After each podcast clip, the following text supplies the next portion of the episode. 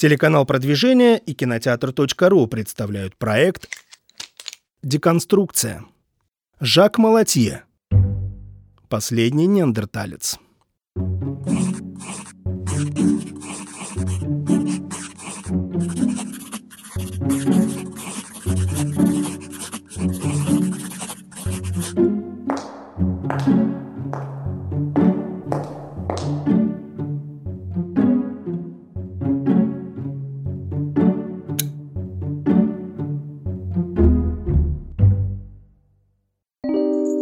Никто не может полностью понять, что здесь произошло, как возникла ось мировой истории. Нам надлежит очертить контуры этого поворотного периода, рассмотреть его многообразные аспекты, интерпретировать его значение для того, чтобы на данной стадии хотя бы увидеть его в качестве всеуглубляющейся тайны. Карл Ясперс, философ. Осталось на всей планете два неандертальца. Один дедушка там, на последнем издыхании и вот этот персонаж. Это просто один штук мужик. Ну, ему не, не перед кем, в конце концов, выделываться. Здесь они, скажем, шкуру обрабатывали, а там, там, не знаю, кроликов давили, да? Никто не сказал, что они вообще человеки, там в головах у них каша, любят природу, разговаривают с птичками, с лошадками. Это были суперхищники. Создатели последнего неандертальца, они пошли на поводу современных тенденций. Здравствуйте, это проект «Деконструкция». Я Кристина Егорова. Сегодня у нас в гостях кандидат биологических наук, доцент кафедры антропологии биологического факультета МГУ имени Ломоносова, научный редактор портала антропогенез.ру Станислав Дробышевский. Станислав, здравствуйте. Здравствуйте. Последний неандерталец. Художественный фильм французского режиссера Жака Малатье, снятый в 2010 году кинокомпанией «Франс де Синема» является экранизацией романа писателя и сценариста Марка Клапчински «Ау. Последний неандерталец». После трагической смерти своего клана неандерталец Ау вместе с двумя кроманьонцами попадает в плен к группе Homo sapiens, где ему приходится пережить ряд драматических событий. Фильм снимался в Болгарии, Украине и Франции. Публика приняла его прохладно. Критики обвиняли Малате в слишком примитивном подходе, в плохом кастинге и в исторической недостоверности – Рейтинг кинокартины на французском сайте Allo Cine, посвященном кино, не поднимался выше 2,4 из 5 баллов. Согласно статистике, фильм посмотрело всего около 234 тысяч зрителей. Кинотеатры из-за низких кассовых сборов прекратили прокат последнего неандертальца через две недели после премьеры. Насколько это вообще реально, что 30 тысяч лет назад один единственный неандерталец мог ходить по земле? Ну, в какой-то момент такое таки было. То есть был такой физический момент, когда на всей планете остался последний неандерталец. Ну, чисто технически, чисто математически такое было. А, другое дело, что э, тут он какой-то уж совсем гулящий неандерталец. Скорее всего, реальный последний неандерталец тихо, мирно жил в какой-нибудь пещере и мигрировал там, в пределах 30 километров вправо-влево. Э, ну, на то он и был последний. А тут же он вначале рождается где-то на Гибралтаре, потом тащится в Западную Сибирь, воюет там с белыми медведями, потом тащится обратно на Гибралтар. Ну, то есть просто на карту-то посмотрели бы французы. То есть я понимаю, что французы, может быть, не так много путешествовали сами, вот, которые снимали фильм, а может, через чересчур много путешествовали, но они тоже не пешком это делали очевидным образом. Неандертальцы так далеко не бегали. То есть, в принципе, неандертальцы как вид расселены были широко, действительно, то есть появились они где-то там в Европе и дошли чуть ли не до Монголии, ну, по крайней мере, до Алтая точно. Э, но это не в один присест происходило, это не конкретный один отдельно взятый неандерталец. Хотя э, понятно, что отдельные люди могли далеко уходить, и примеры того нам известны. Более того, э, ну, по той хотя бы простой причине, что не было ни границ, ни барьеров, ни таможен, да, ни загранпаспортов, он встал и пошел. Вот. Но если он ушел слишком далеко, скажем, на 200 километров, он уже, в общем, не особо будет знать, что делать. Потому что для жителя, э, вот, ведущего охотничьо-собирательский образ жизни, очень важно знать местность. Э, как кого ловить, да, то есть ловить бизонов это не просто некое знание вышесданное, да, это ловить бизонов в данной местности. Вот здесь есть овраг, и мы туда будем загонять. А вот в этой местности, я не знаю, где там овраг, как я этого бизона поймаю, он здоровый, он с рогами, как бы, да, и с копытами еще к тому же. Так что э, знание конкретной местности, где что растет. Вот я пришел э, в незнакомую местность, я могу с голоду помереть, даже если я охотник-собиратель. А если я тут родился и вырос, ну я знаю, вот там одно растет, тут другое, тут камыш, там еще что-нибудь, кувшинки какие-нибудь, да. Я пропитаюсь без проблем. Но отдельные персонажи, правда, ходили. У нас есть чудеснейший пример из дольних вестонец. Есть э, в Чехии такая стоянка, там куча всего найдено. Это, правда, не неандертальцы, это более позднее время, 26 тысяч лет. Ну, в принципе, близко по времени, да. Это уже кроманьонцы. И там есть бедренная кость доля недостойницы 35. А, от этого человека больше ничего не осталось, только вот кусок бедренной кости, что не целое на самом деле. Но по ней сделан палеодитологический анализ э, по изотопам всяких там элементов, который показал, что этот человек в течение жизни ел морскую пищу очень много и долго. А он найден в Чехии, ну, если на карте посмотрите, это центр Европы. Ну, а тогда это, мало того, что центр, это был край, потому что севернее лежал ледник, и особо севернее там двигаться-то было некуда, в общем-то. То есть он родился где-то на берегу Средиземного, очевидно, моря, ну, какого еще там, в общем, особо выбор небольшой, где-нибудь там Адриатическое, допустим. Прошел весь тогдашний мир фактически, от края до края, то есть южнее море, севернее ледник, и помер вот на краю земли.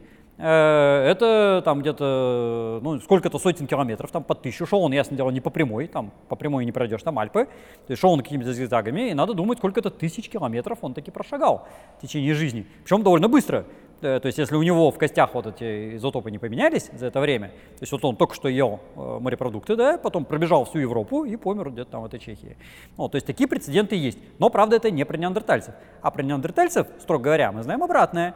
Потому что неандертальские стоянки чаще всего очень э, консервативные. То есть бывает так, что есть несколько пещер в какой-то местности, ну во Франции их много найдено, там очень хорошо это прослеживается. И в одной из них на протяжении тысяч лет один вариант мустьерской культуры, ну неандертальской, да, э, и они там делали какие-нибудь там знаю, скребла, допустим, типа лякина. А через 30 километров другая пещера, и там они делали какие-нибудь остроконечники, типа там еще какого-нибудь, ну вот, какое-нибудь там шаранское мустье. И там тоже несколько тысяч лет подряд синхронно, одновременно делали другие орудия. И вот 30 километров, они разные немножко варианты. То есть и то, и другое мустье, и то, и другое неандертальцы. Но разные. Правда, всегда есть момент э, сомнения, что, может быть, здесь они, скажем, шкуру обрабатывали, а там, там не знаю, кроликов давили, да, и поэтому орудия разные. Ну, просто технология как бы под конкретную задачу заточена. Но смотрят обычно не на одно орудие, а на комплекс. И вот эти комплексы стабильно отличаются. И в этом смысле неандертальцы как раз были скорее домоседами. То есть вот он родился, знает эту местность, он отлично ее знает, он с детства тут живет, ему тут хорошо, и он вот делает те орудия, которые делали его там отец, дедушка. И своим внукам то же самое завещает. Э, а где-то за бугром, э, за соседним, да, живет другая группа неандертальцев, которые, в принципе, плюс-минус то же самое, но со своими приколами. И они между собой не обмениваются. Это, между прочим, одно из ключевых отличий сапиенсов и неандертальцев. Сапиенсы были очень склонны перенимать всякие инновации. Более того, перенимать у неандертальцев. Есть специфические варианты остроконечников, которые появляются у неандертальцев, а потом обнаруживаются неожиданно у ранних сапиенсов. А вот в обратную сторону заимствований было очень немного. Вот, хотя, кстати, в фильме-то это показано, но это глюк фильма, э, флейта. То есть там неандерталец этот, идя где-то там по этим буеракам, да, в какой-то момент находит какой-то сушеный труп, с которого снимает вот такую флейту из кости с дырочками, на которой потом грустно дудит всю оставшуюся дорогу. Э, известен ведь археологический прецедент, э, и, собственно, они оттуда скопировали. Это флейта из Диви Баби в Словении. Э, Диви Баби, значит, стоянка, там много слоев, и в ориньякском слое, а ориньяк это культура, вообще, строго говоря, не неандертальская, а первых сапиенсов, была найдена вот такая кость 5 сантиметров длиной, пещерного медвежонка с аккуратненькими дырочками, ну там две целых, и еще по бокам две обломанные дырочки. Э, и археологи, которые это дело нашли, разрекламировали широко это как неандертальскую флейту. Хотя вообще, строго говоря, слой не неандертальский, но как бы они так разрекламировали. И э, вот с этого момента, как эти статьи там и книжки вышли, везде и всюду в культуре появились изображения неандертальцев, свистящих на флейтах. Но только в оригинале это 5 сантиметров, а в фильме оно там э, до пояса у него, значит, он дудит, там такой саксофон. Вот. Правда, потом, чуть попозже, э, еще более интеллектуальные археологи посмотрели внимательно на эту кость, и оказалось, что там дырочки-то не с одной стороны, а вообще-то с двух. И это не просто так дырочки, а это следы зубов гиены пещерной, которая съела медвежонка, прокусила кость пару раз удачно, и получилось что-то наподобие флейты. Э, Гиена была не в курсе, что она сделала флейту. Неандертальцев там даже и вообще не было, как бы, ну, там, в других слоях. То есть они жили там за сколько-то тысяч лет до этого момента. Э, и то, что это флейта, никто не знал, вот, но как бы вот разрекламировано. До сих пор книжки на эту тему выходят, и всякие там фильмы и чего угодно. Вот, так что у неандертальцев, на самом деле, э, таких вот заимствований, тем более музыкальных, и музыкальных инструментов неизвестно практически совсем. Э, украшения есть. Э, вот э, в Арси-Сюркюр, там еще где-то в Пеш-де-Лезе во Франции есть украшения, сделанные по как бы карманьонскому варианту, но в неандертальском слое. И с костями неандертальцев. То есть это точно были неандертальцы, использовали украшения индивидуальные, но они могли их и сами изобрести. Там не ахти что, то есть это зубки, ну, звериные, да, там каких-то песцов, там оленей, и либо с бороздочками, чтобы веревочку привязать, либо с дырочкой, чтобы, опять же, веревочку пропустить. Вот. А музыки у неандертальцев не было. У сапиенсов, кстати, была. И в это же самое время, допустим, в Хёли э, в Германии есть дудочки, прям на тюрлих, они с дырочками, причем сделаны по-разному, там из э, костей птиц, из бивня мамонта, из там э, еще чего-то, там из костей, и на них можно играть хоть час. И, в принципе, они вполне функциональны. Это уже не просто какая-то там гиена погрызла, они даже с разметкой нотной, что характерно. Там они отмеряли расстояние, чтобы вот свистело как надо, а не как попало. Вот, но это э, сапиенсы, кроманьонцы. А у неандертальцев ничего такого не было. Так что есть такое мнение, что у неандертальцев фантазия была бедная на самом деле по сравнению с кроманьонцами. Искусство очень бедное и очень мало. Ну, есть, но так себе, как бы, да, а у кроманьонцев навалом. Обмен культурный тоже как-то так себе, э, и поэтому какие-то вот эти высокоодухотворенные, опять же, мысли, что-то как-то сомнения берут большие. Ну, то есть взаимодействие было, но скорее сапиенсы в силу своей подвижности ума это заимствовали. Поэтому мы такие вот сейчас умные и там освещенные софитами, да, даем друг другу интервью а неандертальцы так бы не смогли. У них все сводилось к практике. Они были практики жизненные, да, такие вот утилитарные. Поймал, съел, сделал орудие, вот не для чего-то, а чтобы отрезать мясо, а это чтобы там содрать шкуру. Вот. С этим у них все было отлично. И они 100 тысяч лет жили все же таки же. Долгое время считалось, что у неандертальцев наскального э, искусства и живописи никакой не было вообще. Э, и это было одно из таких центральных отличий неандертальцев от сапиенсов, ну, по культуре и по мышлению. Однако же, буквально вот совсем недавно, э, где-то с год назад, э, в Испании продатировали три пещеры с рисунками.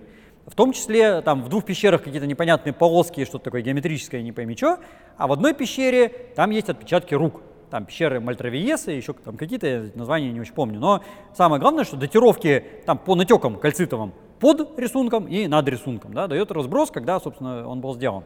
И эти датировки оказались 65, 66, 67 тысяч лет назад. А это время, когда сапиенсов, кроманьонцев, в Испании не было. То есть у нас, ну, в этих пещерах костей нет, но в соседних там где-то из такой же культуры есть, и с такими же датировками, там везде все сплошь неандертальцы, неандертальцы, неандертальцы. И это вот примеры, когда, может быть, неандертальцы, в том числе вот отпечатки рук сделали такие. Правда, недавно уже появилось опровержение, и э, что может быть там с датировками косяк вообще-то. Ну, пока вот как бы в сомнении в некотором, поскольку это вот только как бы острие науки, да, э, вопрос пока еще стоит ребром, то ли да, то ли нет. Но это в любом случае, даже если да, это три пещеры в Испании. Ну, в принципе, они там через Испанию идут, это факт. Э, но, может быть, это были заблудшие кроманьонцы, костей-то нет. Э, и, может быть, это там через Гибралтар переплыли там парочка чуваков, нашлепали там эти отпечатки и либо умерли, или уплыли назад. Э, а неандертальцы про это, опять же, ничего не знали. Но если неандерталец общался с сапиенсом, он мог вполне отразить. То есть у него уровень мышления был, у них же были там погребения, например, ну, какое-никакое там украшательство, там перьями они друг друга украшали, это точно известно. Э, есть Репар ди Фумани, такая тоже пещера в Италии, и там найдены кости птиц с надрезками, э, но фишка в том, что птицы специфические, то есть это какие-нибудь там грифы, бардачи, альпийские галки, там пустельги, фазаны, ну фазаны еще ладно, а все остальное это какое-то не шибко съедобное, редкое, то, что трудно добыть, но с красивыми перьями. И надрезки находятся нигде попало, а в тех местах костей, где крепятся самые клевые красивые перья. Блестящие, там черные, пестрые, там вот какие-то очень клевые. И э, функционал придумать для такого использования перьев, ну, можно, но трудно. Ну, можно подушку набивать, там, метелку сделать, да, но как-то так. Ну, вот лучше там куропатки там нащипать, в принципе, они ели-то вполне банальных птиц. Вот, а здесь именно красивые перья. И вот возникает идея, что, может быть, они как-то и украшались. Э, так что э, какое-то такое искусство и чувство прекрасного было неандертальцам не чуждо. И при благотворном влиянии там, дамы сердца, да, кроманьонской такой интеллектуальной, в принципе, что бы ему там парочку отпечатков и не нашлепать. Э, и мог вполне себе познакомиться. Вот. Более того, группы разные неандертальцев и сапиенсов тоже были не одинаково одарены. Это и сейчас-то, да. Э, индивидуально есть разница между людьми. Ну, кто-то рисует, кто-то музыку поет, кто-то там еще что-то делает, э, кто-то строит, а кто-то вообще ничего не делает. И там вообще даже и не ценен, да, просто такой практик, опять же. Ну, вот. И по популяциям. Ну, допустим, в исламе театра нет, да, то есть как бы у них там портретов нет, зато орнамент хитрый. Вот. А где-то, наоборот, там есть портреты, но нет орнамента, а где-то там орнамент такой, а где-то секой, а где-то еще что-нибудь. А в каком-нибудь там, не знаю, Китае, да и в том же исламе, там э, письменность в виде искусства, да, чтобы красиво нарисовать надпись. Ну, это уже уровень, понятно, совсем не неандертальский, но тем не менее.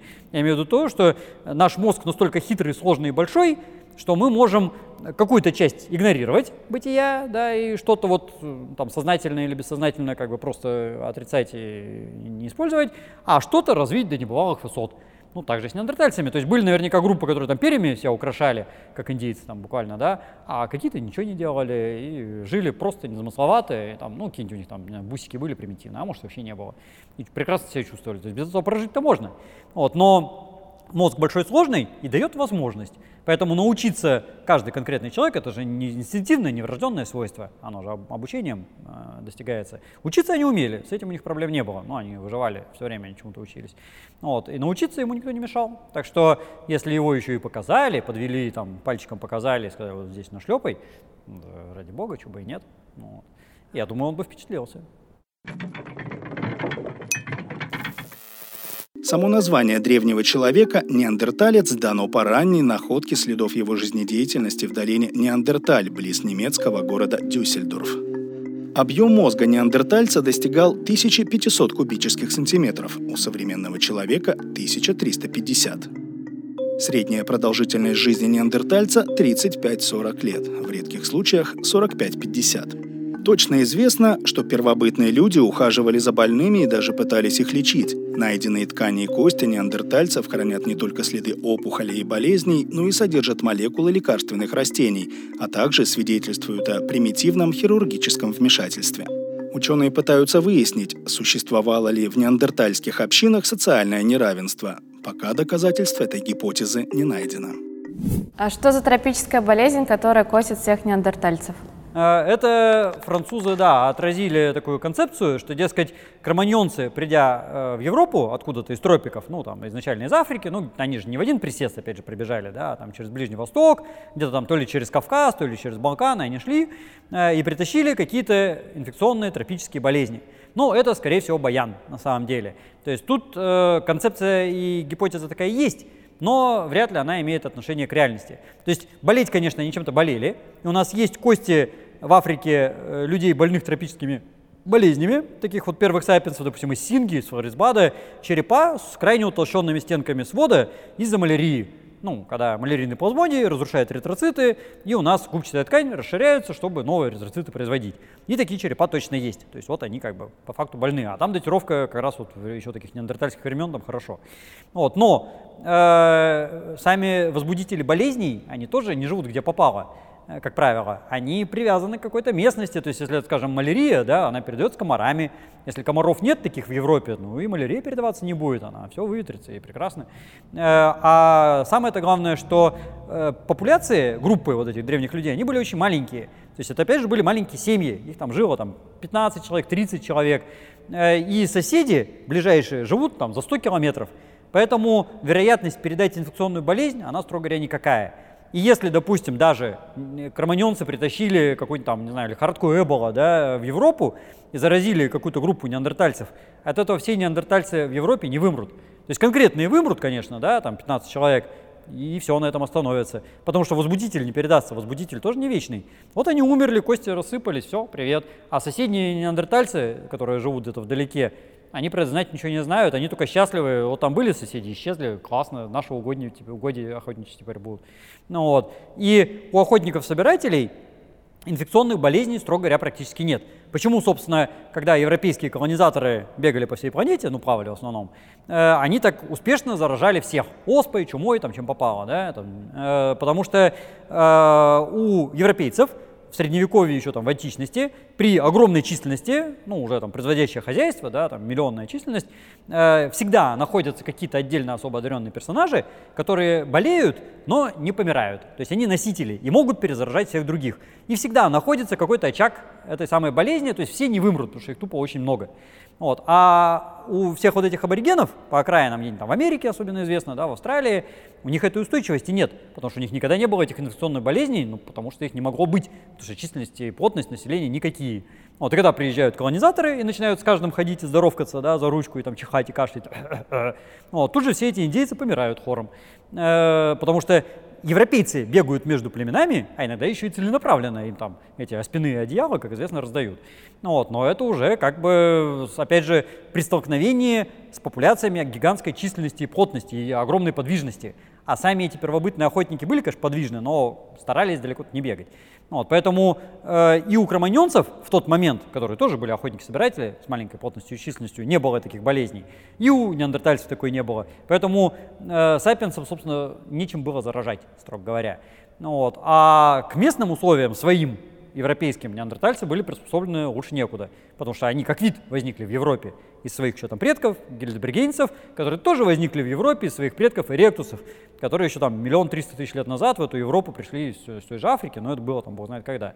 Ну, так что к тому моменту, как вот здесь 30 тысяч лет, неандертальцы были адаптированы, приспособлены к жизни в Европе максимально хорошо. То есть с ними было все отлично.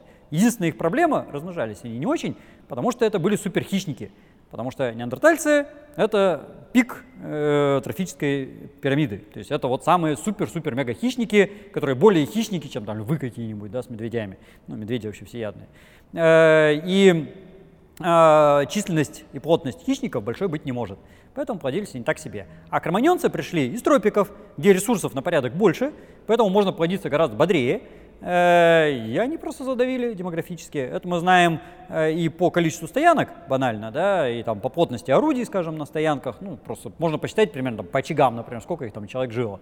У неандертальцев всегда все эти стоянки меньше по размеру. И по расстоянию между стоянками там они реже расположены.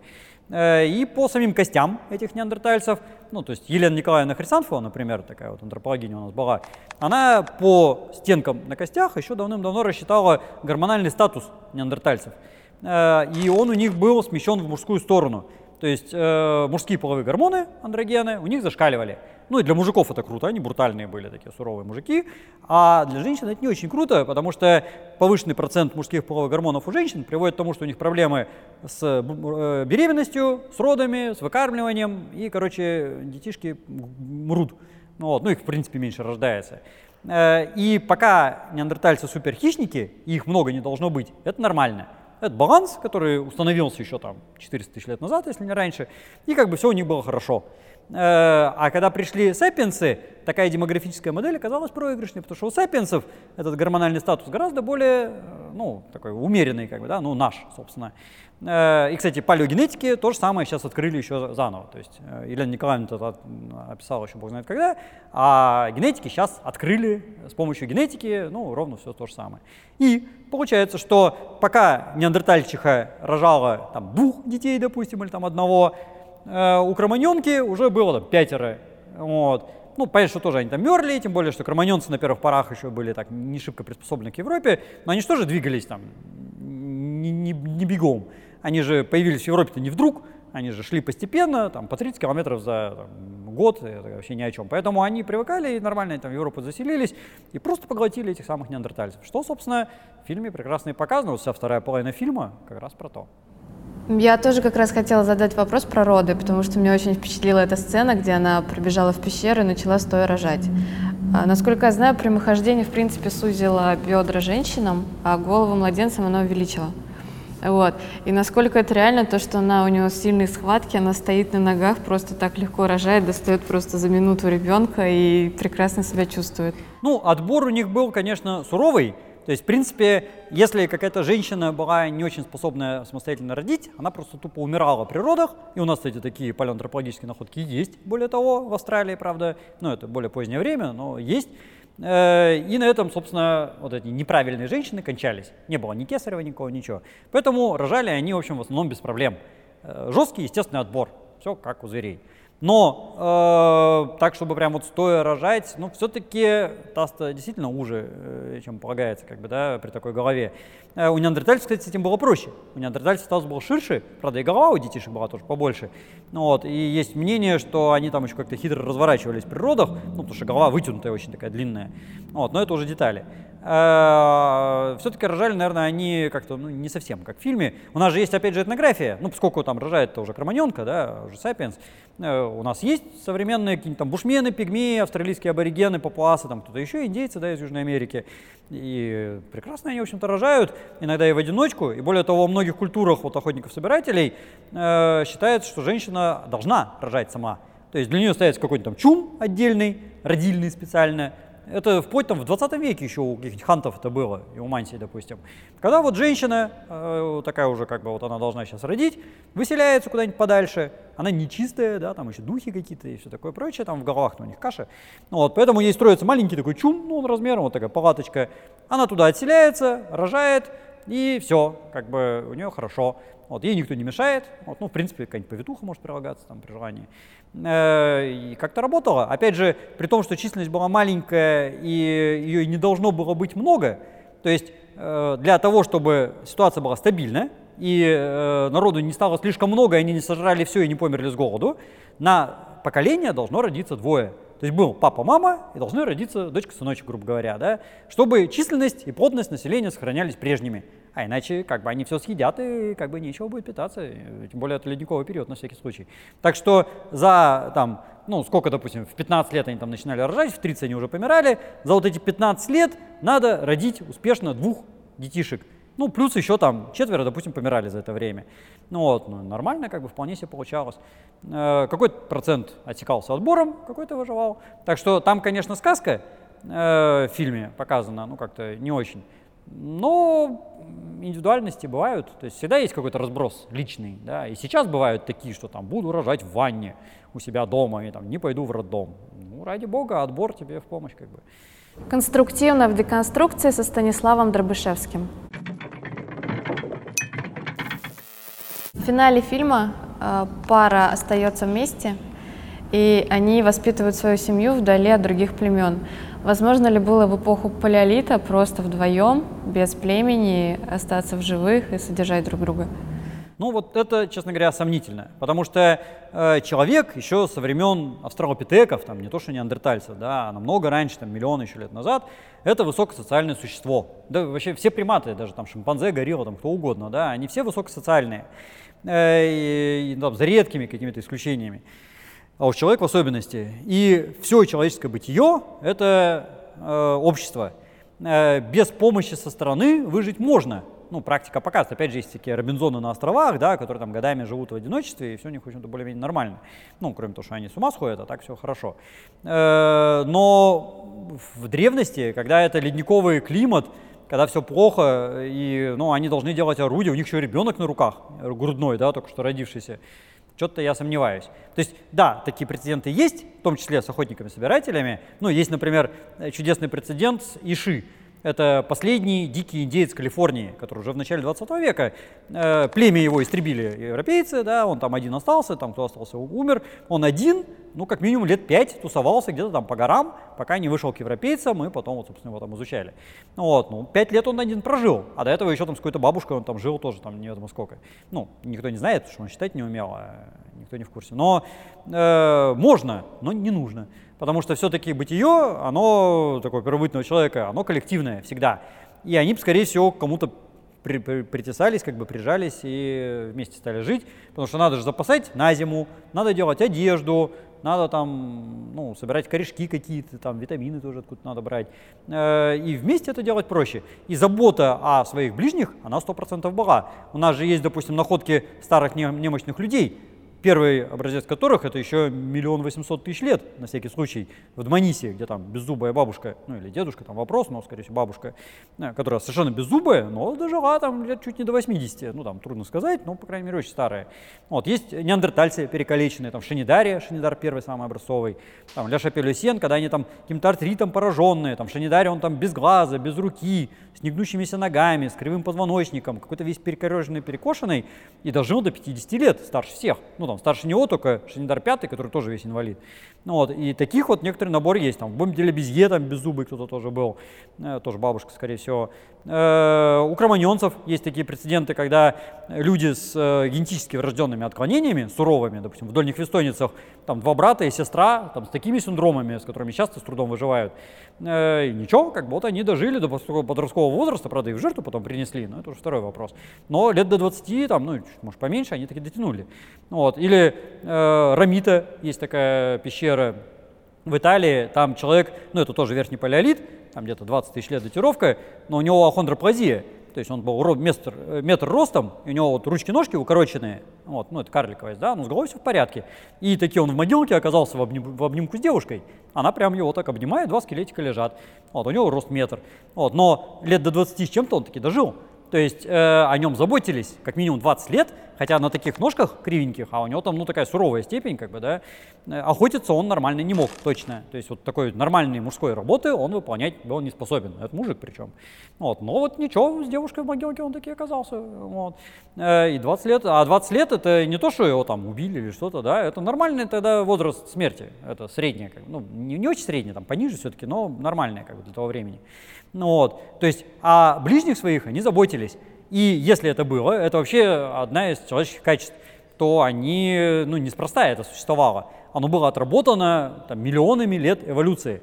Поэтому у неандертальцев это было 100% просто по находкам, у сапиенсов это тоже было 100%, и они были склонны общаться и примыкать к кому-то. Пусть это будет небольшая компания, много им не надо, как бы, ну просто они все съедят, опять же. Но какая-то семья должна быть. Ну, э, тут э, французы э, уже в 21 веке палку, конечно, перегнули. То есть они следовали скорее не исторической реальности, как оно было 30 тысяч лет назад, а стереотипам французов начала 21 века. То есть даже если бы это снимали французы там, в 60-е, скажем, годы, да, или там еще лучше в 30-е, они бы тот же самый сюжет пересняли бы вообще совершенно по-другому. Вот. А тут да, он у них такой Э, такой первобытный дикарь, благородный даже, да, благородный дикарь, который излагает высоким слогом какие-то философские концепции, любит природу, разговаривает с птичками, с лошадками, доит эту лошадку, э, стремится не навредить никому вокруг. Вообще это, конечно, не очень правда. И каких-то вот таких супер глубоких моральных устоев там и все такого прочего э, от неандертальцев ждать, наверное, было бы странно. У них не было законов, э, милиции, не знаю, да, судов, Э, когда они там общались с противоположным полом, они тоже никак это не узаканивали, как у нас там за окошком дворец бракосочетания, да, где там штамп поставили в паспорт, и все, уже там муж, жена. Э, у них этого ничего не было. То есть сейчас так, а завтра так. И э, мышление такого вот первобытного человека, неандертальца, оно сводилось к семейным отношениям, личным, индивидуальным. То есть вот он родился, да, и растет в окружении родителей и парочки каких-то родственников на уровне там э, дядек и тетек, которых он, в общем, от родителей не особо отличает, тем более, что не факт, что он знает, кто там вообще на самом деле отец. Э, далеко, не факт. То есть для него есть мать, ну с ней как бы все очевидно достаточно, да, и есть какой-то набор э, теток и дядек, которые все однозначно родственники, и в принципе они тоже как бы отцы и матери и парочка там плюс-минус сверстников, там, ну, с интервалом в три года, да. Э, и вот они свои, это хорошие, это правильные люди, они, более того, просто единственные люди. А есть соседи, которые некоторые тоже родственники, с которым он там видится, не знаю, раз в три месяца, допустим, да, на перекочевке где-нибудь там, э, или там карабори какой-нибудь не устроили, э, ну, хотя это для неандертальцев вопрос сомнительный, но, тем не менее, где-то как-то увиделись. Э, и они еще более-менее понятно, что они такие же, они говорят на том же языке, они общаются, кто-то там из группы в группу переходит иногда, потому что состав групп не постоянный, и, в принципе, ничего не мешает перейти в другую группу. Это как бы свои. А вот те, которые живут за тем бугром, это вообще не факт, что люди. Это какие-то вообще непонятные существа, э, которые чужаки. И никто не сказал, что они вообще человеки, потому что говорят они на непонятном каких-то языках. Ну, даже не факт, что это язык, да, то есть это некое звучание, но э, чем этот их типа язык отличается от языка бизона, например, да. У бизона тоже есть язык, они мычат, друг друга очевидным образом понимают. У какого-нибудь там барсука есть язык, там выхухоли, не знаю, там еще кого-нибудь, бобра, в конце концов. Э, они все тоже как бы вот живые существа, но поскольку это мясо, то его можно, в общем-то, и съесть.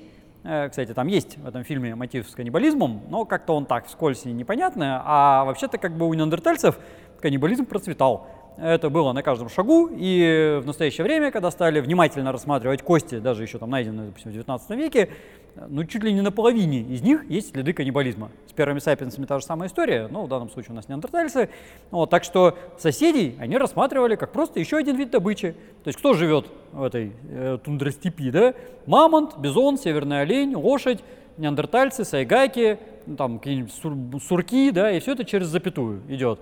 Вот, поэтому он мог относиться, э, ну, как-то маломальски возвышенно, но крайне это сомнительно. То есть, если мы берем, ну, для сравнения, да, и для так, первого приближения к реальности современных охотников-собирателей, э, то они, конечно, тоже не кровожадные дикари, которым лишь бы пожрать и там все, да, и на этом идея кончается. Э, они могут совершить какой-нибудь обряд. То есть, например, они там охотятся на бизонов. Они вначале устроят шаманскую пляску с битьем бубны, да, там, раскрашиванием лиц. Потом они поймают этого бизона, попросят у него прощения, там, извини, что мы тебя убили, но нам очень надо, мы кушать хотим, как бы сдерут с него шкуру, вообще как бы не парясь, тут же там сидят печенку, да, там потом пожарят, там э, шкуру натянут куда надо, э, а череп украсят какими-то там стружками древесными, допустим, э, зафигачат куда-нибудь на дерево в разъемку или там на скалу, вот, или закопают, ну, там, кто что гораст. Э, и дух говорили, как бы, ну, а, как бы дух спокоен Бизона, он в следующий раз будет доволен, что его так с почестями съели, и придет еще разок, ну, а там же возрождение, как бы, да, он вернется, и у нас будут новые Бизоны. Но это, опять же, замечаю, что это у сапиенсов. Тут такой высокоинтеллектуальный неандерталец, может быть, у него что-то в этом роде и будет. Но съесть э, бизона ему это не помешает ни разу. То есть обряды-то он совершит. И, в принципе, у неандертальцев известны аналоги. Допустим, в некоторых пещерах в Альпах, на Карпатах, на Балканах и на Кавказе есть захоронение черепов пещерных медведей.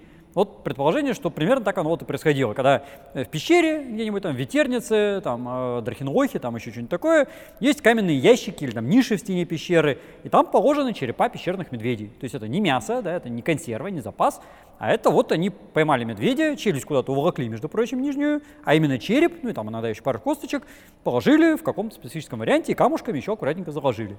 Вот, то есть вот, э, ну, некое уважение проявили. Это неандертальцы. Э, то есть что-то такое, какие-то вот охотничьи обряды были, но съесть они его съели при этом. Э, и поэтому, когда неандерталец что-то такое вот высокомудро рассуждает, это калька, э, ну, такой проекция современных особо одухотворенных жителей мегаполиса, французского притом, на жителей каменного века. Это вообще, конечно, никуда не годится. То есть, на мой взгляд, если бы создатели фильма сняли близко к реальности, было бы гораздо круче.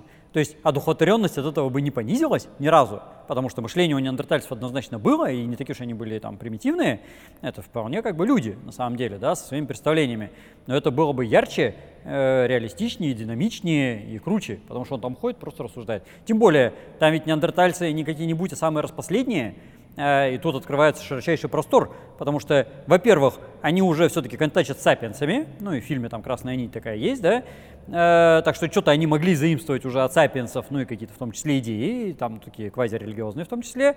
А с другой стороны, это время упадка неандертальской культуры, когда их в принципе очень мало. То есть там фильм начинается, что еще какая-то компания, да, а кончает он последний один. Ну еще какой-то дедушка там, строго говоря, он не последний, что еще есть какой-то дед, э, который там тоже какой-то людоед.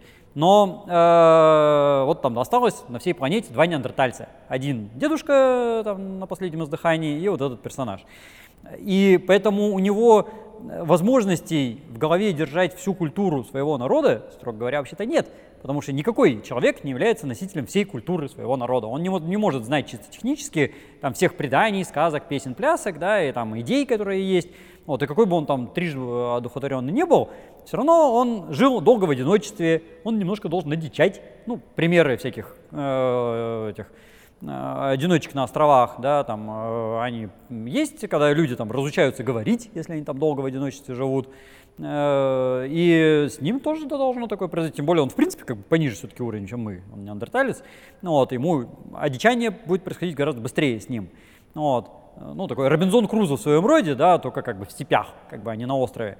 И поэтому он должен многое потерять из вот этого возвышенного, он должен упроститься, он как бы, ну, ему не, не перед кем, в конце концов, выделываться. Э, это сейчас, да, студенты в общежитии, если это чисто мужское общежитие, ну там дичь начинает твориться, ну я лично жил а, в общежитии, и там тут же начинается и мусор на, на полу, и все что угодно. Ну, вот, ну, например, как в физтехе, да, там э, мужской вуз, но всегда в группу стараются одну девушку вставить, чтобы эти вот совсем в неандертальцев не превратились. А тут их даже не группа, это просто один штук мужик, да, он изначально это дикий был и еще должен одичать.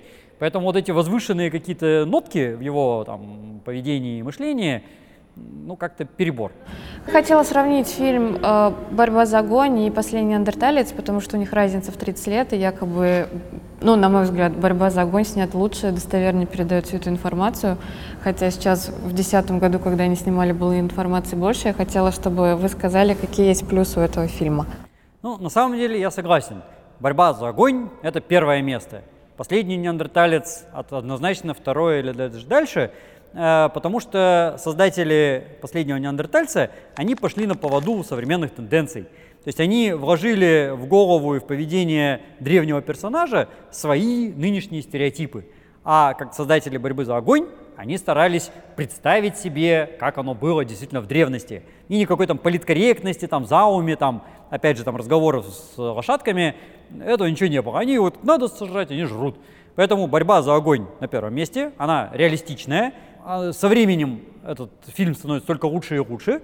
А последний неандерталец по-своему тоже неплох на самом деле, но слишком лощеный на самом деле. То есть реальность там передана ну, какая-то вот полированная и не слишком достоверная. Э, на безрыбье, конечно, и так хорошо, ну и хуже альфа вообще трудно снять, но э, посмотреть можно, но всегда помнить, что ну, все-таки что-то не доработать. И есть еще к чему стремиться. Создатели фильмов, старайтесь, обращайтесь к специалистам, не идите на поводу у стереотипов, а пытайтесь снять реальность. Реальность всегда интереснее. Спасибо вам большое. Пожалуйста. Это был проект «Деконструкция». Смотрите кино вдумчиво. Производство Омской телевизионной компании, 2019 год.